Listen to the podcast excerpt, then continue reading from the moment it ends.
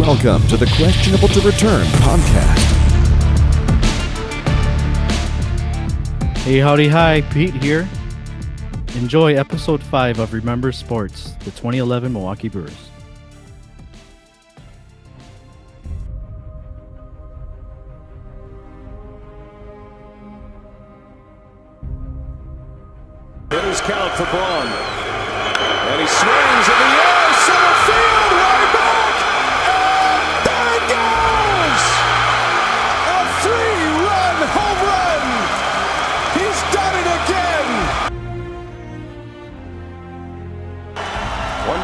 Strikes on Peterson. And a swing and a miss! Ball game! Axford saves it. The Brewers have a magic number of one. And now they will wait. A division title is right in front of them. And now the tackle back to Marmol, and there it is! The Milwaukee Brewers officially the 2011 National League Central champions. Here at Miller Park, get ready for game number one of the best of five series. Bloomquist toward the middle. And this one hooked into right field, hit well. Upton back at the wall. Gone! Big fly for Prince Fielder, and it's 4 nothing Brewers. 2-2 pitch. Chopper to second base. Rickie Weeks has it. And the Brewers have a 1 nothing lead in the National League Division Series.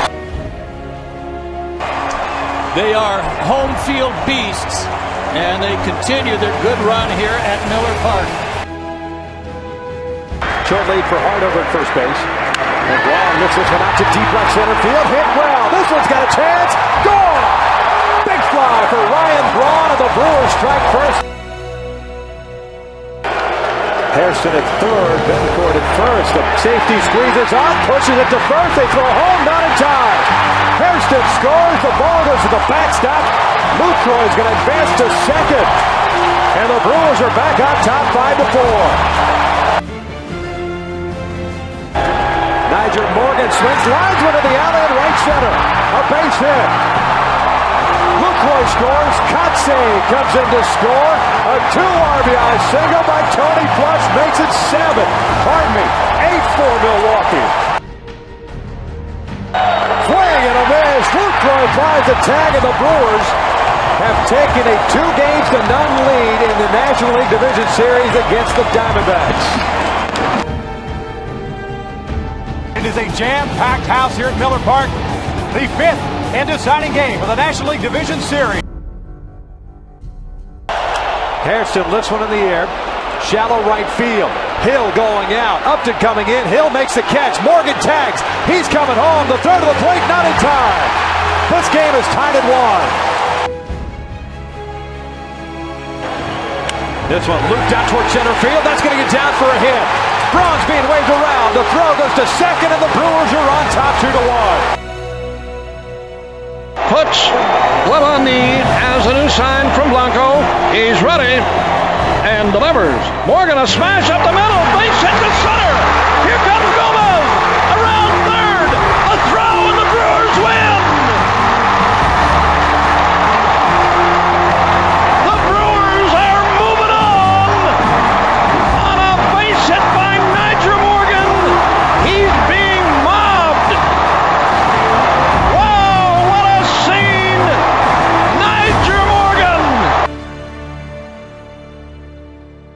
So this team kind of featured kind of the same players. It kind of um stuck out in my mind because I think it was the Brewers peak with that those those guys, I believe.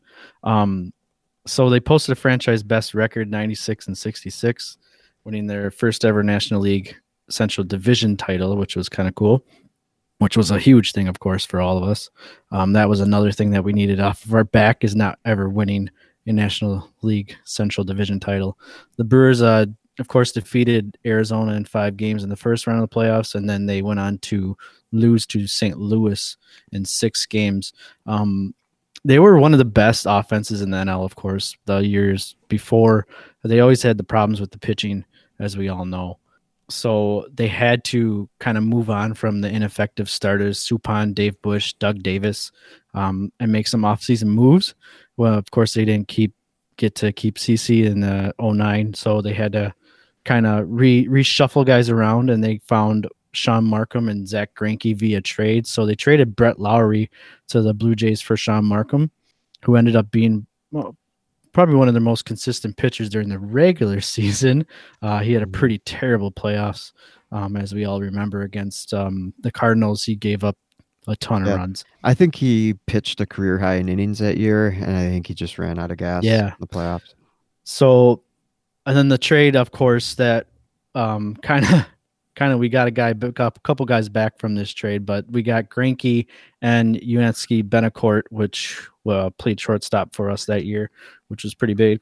And then um, we actually traded Alcides Escobar, Jeremy Jeffress, and Lorenzo Cain, who was a very young player at the time, and now he's of course back with the Brewers. I'm glad we have him back.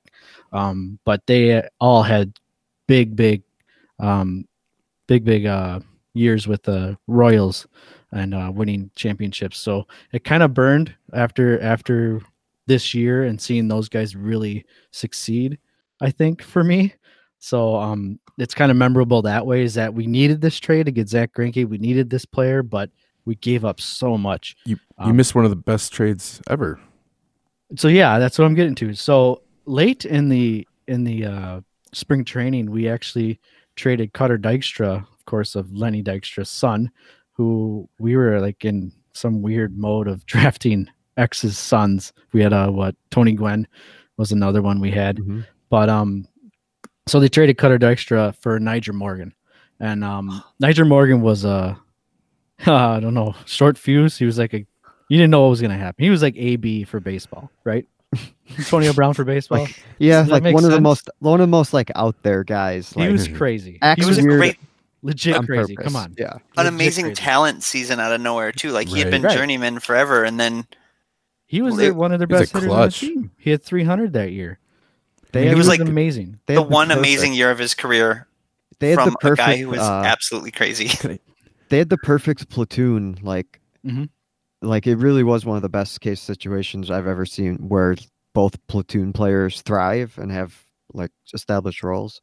Yeah, yeah. So Carlos Gomez, of course, was that platoon you're talking about when Nyjer Morgan and uh, Carlos, Carlos Gomez was on his way to becoming a pretty good player himself, but he couldn't hit lefties or righties. I don't remember Couldn't which hit one. righties. Couldn't hit righties. So he was kind of he needed that other guy to kind of help him out. So Can I, can I lead us astray for just one second, Brewers Sure. related? What is the Brewers like passion to always draft or have in their system former Major League Baseball player sons? I don't know. we I had, mean, we had we had Tony Gwynn Jr., like Cutter Dykstra, we had Prince.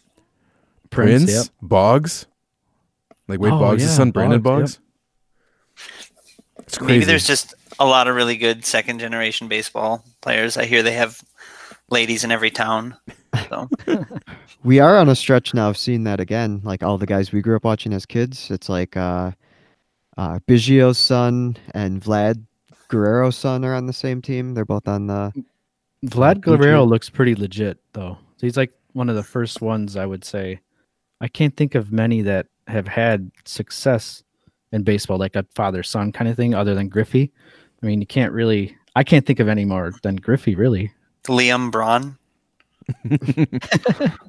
Oh, I think you're thinking of um, Liam Antetokounmpo. Can we draft Giannis's kid right now? If the Bucks finished, if Bucks had the thirtieth pick in the draft, I'd take it on him if we got his rights for life. I like Bobby and Barry Bonds. Yeah. Do you lose? The Alou has yeah multiple generations. They're they've been pretty successful. Yeah, but the that Boone, happens a the whole lot. the Boone family. I think I think it happens a lot though when you have like the superstar, like even with basketball, any other sport, really. I mean, football is the one that I think you see more father son stuff, but like basketball, just showing that like Jordan's kids, they didn't want to play really. They they didn't really have great careers after high school and stuff, and I don't think they really wanted to play. Maybe they're just around it so much. I have no clue. Like Shaq's kid, you've kind of heard about him. I don't know if he's going to be good. Um, there's other there's a lot of them that just you have that superstar. They're a superstar for a reason. They're freak. All right, Um, s- to be honest. sight unseen. If I told you that Peyton Manning had a kid who was a pretty good senior in high school quarterback, and the Packers could have him uh, when he get, gets out of college for a third round pick right now, knowing nothing else, would you take it? Yeah, Yeah. I think I would. three, three, uh, s- you had three starting quarterbacks out of that family so far. I'll take it. I'll gamble on that. Yeah, you prob- probably get the Cooper. But that's the thing. I think I feel like football has more of that. I feel like football is more successful with that. So it's just maybe an easier sport. I don't know. So But but you think that baseball is the easier route? Don't you think? a lot of players though. I mean, we we heard kind of uh Justin Berg talk about it, how tough it is really in in minor leagues. It's just some guys just don't get their their time because they don't know the right people. But you would think those guys would know the right people. you think that the all star former major league athletes would get the front row? Right. But yeah, so just coming back to this 11 Brewer team, I mean, so they had got a Marcum and Greinke. Uh, they got Nyjer Morgan, which were huge, huge, huge guys. Uh, they made some midseason moves to get K Rod. Um, they also got Jerry Hairston, which they made contributions, of course. Um, but the we thought that we had kind of the starters to go with our hitting, uh, good enough starters with Greinke, Gallardo, Randy Wolf, Narvis, and Marco Estrada at times. Um, they were they were in first for 88 days. I mean, this team really was really good. Um, some moments to remember from the season season was Braun's home run to break the tie against the Marlins and win the NL Central for the first time ever. That game, that call by Brian Anderson, just rings in my head, gives me chills. I get chills right now thinking about it. It was just amazing. I mean, I think everybody can remember that call. Um, Nyjer Morgan's beast move, of course, during the whole season, beast mode. He was beast mode. Um, he hit 300, um, starting in center field a lot, and of course, he uh, came up with a huge hit against the uh, Diamondbacks in the playoffs.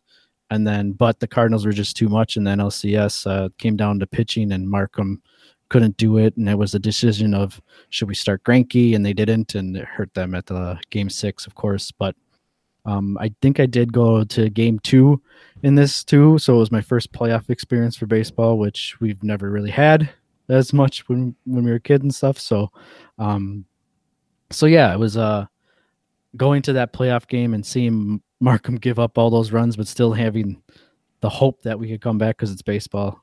Um, but that kind of got me really dejected, of course.